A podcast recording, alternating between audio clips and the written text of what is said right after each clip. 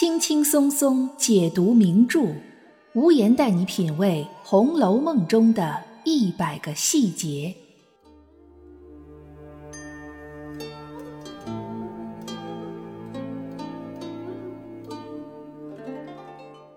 品读细节之美，发现别样红楼。大家好，我是暗夜无言，欢迎您收听《红楼梦》中的一百个细节。今天我们来说说《红楼梦》作者曹雪芹特殊的二爷情节。一直以来，曹雪芹是否是《红楼梦》的真正作者这件事儿，在红学界是存在争议的。认为曹雪芹是《红楼梦》真正作者的最直接也是最有力的证据，就是书中第一回直接写道。后因曹雪芹于《道红轩》中批阅十载，增删五次，纂成目录，分出章回，又题曰《金陵十二钗》，并题一绝，即此便是《石头记》的缘起。当年胡适、周汝昌等学者就是根据这句原文中的话，逆向推断进行考证。最终认定清朝康乾年间的曹詹是《红楼梦》的作者，或者说，至少曹詹对《红楼梦》进行了批阅增删，也就是创作和修改。不过，随着时间的推移，我们可以发现，曹雪芹的身世一直是个谜。比如，关于他究竟是谁的儿子这一点，就有不同的说法。再比如，他非常年幼的时候，曹家就已经被抄家，失去了富贵。他是否还能写出《红楼梦》前八十回里那种勋贵人家的奢华生活细节，很不好说。毕竟，用现在的一句话来形容，贫穷是可以限制人的想象力的。近几年更是有一个说法，说曹雪芹这个人根本不存在。因为整部《红楼梦》都是假语村言，将真事隐去，又怎么会把作者的真名实姓明明白白的写在正文里呢？以上这些观点都各自有各自的论据。如果让无言来说的话，我倒认为曹雪芹其实完全可以是《红楼梦》的作者。当我每次在节目里提到曹雪芹时，我脑海里并没有一个具象的人物，曹雪芹对无言来说更像是一个宏大的概念。当一部小说已经做到《红楼梦》这个高度的时候，作者究竟是具体的哪一个人已经不重要了，重要的是所有的红学爱好者能在几百年后还能读到这些字字泣血的文字，感受到那个时代的暗流涌动。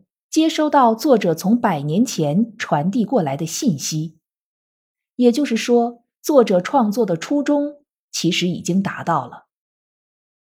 在这种情况下，曹雪芹其实更像是一个代号，你可以叫曹雪芹，他也可以叫曹雪芹。但当我们提起《红楼梦》时，曹雪芹三个字所代表的，便是当年创作这部文学巨著的那个作者。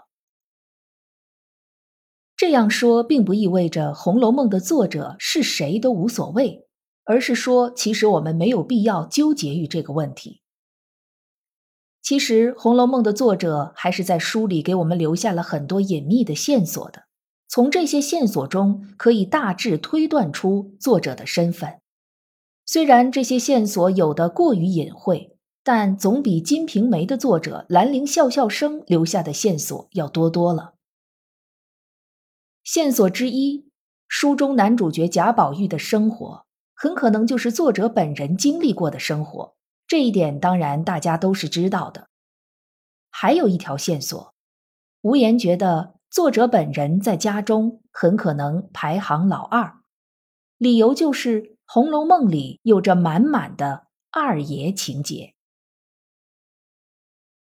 男主角贾宝玉就不必说了。一直被称作宝二爷，那是因为他的长兄是贾珠，李纨的丈夫。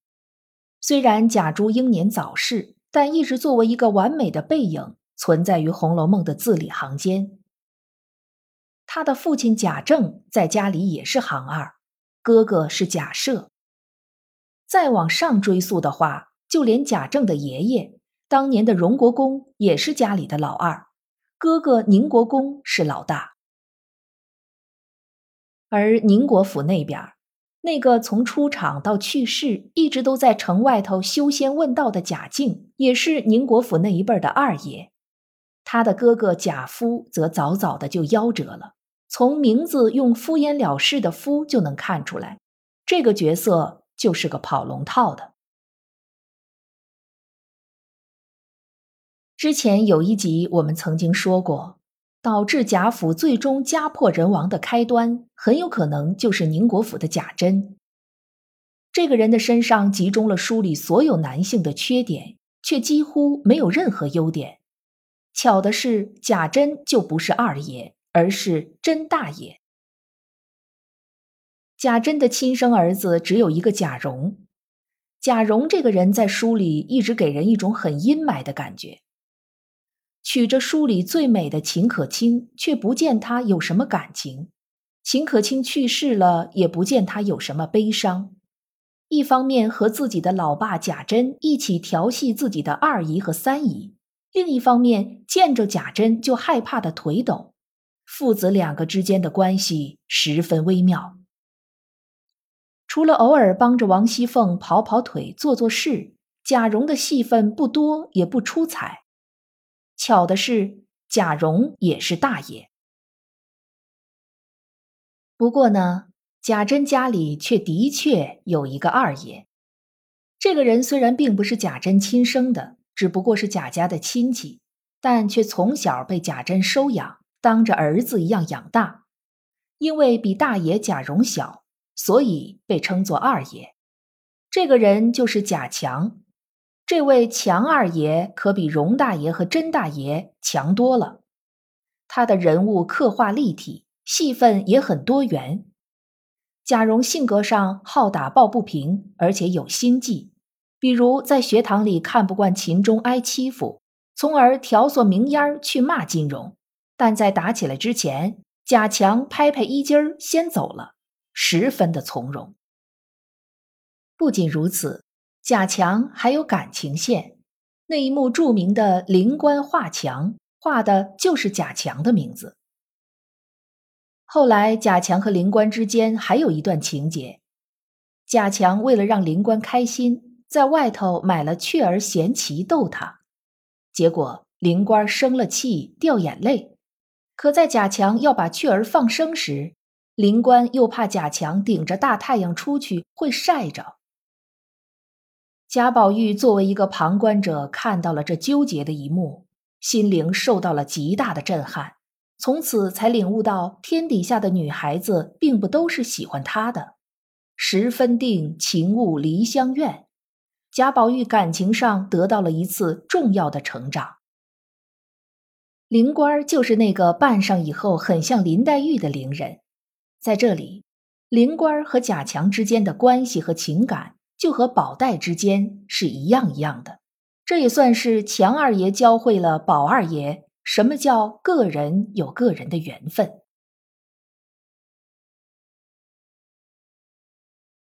如果说以上几位二爷的二爷身份是确凿无疑的，那么。贾琏这位琏二爷的身份一直以来是令人挠头的。贾琏有个同父异母的妹妹迎春，又有个同父异母的弟弟贾从，这两个人都比他小，为啥贾琏要称为二爷呢？在冷子兴演说荣国府的那一回，冷子兴的话在不同版本的《红楼梦》里有不一样的说法。贾诩庚辰七序本的红楼是这么写的：若问那社公也有二子，赐名贾琏。这里面是有问题的。假如贾琏是次子，那贾从怎么办呢？贾琏已经结婚生子了，贾从还在学堂里念书，肯定是比贾琏小的。虽然贾从是庶出，但也不能不算儿子吧？可能是基于这一点，所以程甲教注本里将这句话改为：“若问那社公也有二子，长名贾琏。这里面也有问题。如果贾琏是长子，为啥要叫琏二爷呢？有人说是从贾珠那边论的，也有人说是从贾珍那边论的，这都是解释不通的。要是荣宁二府一起论，那就都一起论好了。贾珍大爷，贾珠二爷，贾琏三爷，贾宝玉四爷，贾环五爷，贾从六爷。可是又不是这么论的，总不能让贾琏变成工具人，到了宁府就跟着贾珍论，到了荣府就跟着贾珠论。那贾宝玉为啥又雷打不动的是二爷呢？可见这是不通的。那这到底是怎么回事呢？贾琏为什么要称为二爷呢？无言认为，冷子兴所说的那句话，其实应该是：若问那社公也有三子，赐名贾琏，这样一切就都解释得通了。请注意，这里冷子兴用了个“也”字。因为前面冷子兴一直在说贾政的儿孙们，那么贾政有几个儿子呢？三个，贾珠、贾宝玉、贾环。所以假设既然用了“也”字，那么就应该是也有三子。二子应该是作者的笔误，或者是后来被人改了。老大很可能早夭，贾琏是琏二爷，贾从老三。这样就能对上了，同时也能进一步看出曹雪芹对二爷的迷之喜爱，宁可让贾琏的哥哥无名无姓，也要让贾琏行二。其实说起来，贾琏这个人还是有很多优点的。他不认同贾雨村陷害石呆子，从而取得古董扇子的做法，对名声不好的尤二姐动了真情，娶为外室。带着林黛玉去苏州奔丧，来回照顾，反对来旺家的那个吃酒赌博的儿子求娶彩霞，对自己的奶娘赵嬷嬷谦恭有礼。虽然贾琏的确是过分好色了些，但比起薛蟠那样的，还是能强一点最起码贾琏不强人所难，银子礼物都给到位了，完事儿互相还留个头发什么的做定情信物，多少还是有点感情的。曹雪芹在贾琏这个人物的创作上，更多的加入了真实的人性，明暗交织，黑白夹杂，可以算是全书中除了贾宝玉之外，戏份第二精彩的男性了。除了以上这几位荣宁二府的直系亲属以外，《红楼梦》里还有很多的二爷。比如聪明机灵、能办实事的贾云是云二爷，人品踏实、相貌出众的薛科是薛二爷，重情重义、行侠四方的柳湘莲是冷面二郎，就连巷子里放高利贷的醉金刚，因为仗义疏财，都被称为倪二爷。虽然不是所有行二的都是正面角色，比如被连二爷戴了原谅帽的鲍二。但可以看出，曹雪芹对二爷有着迷之执着，相反却对老大不怎么感冒。在那个十分注重长幼有序、嫡庶有别的时代，曹雪芹这样的写法，除了说明他的思想境界之外，是否也能一定程度上说明他自己在家里的排行情况呢？以上纯属无言作为一名多年的红学爱好者的猜测，不知道您对此有什么看法呢？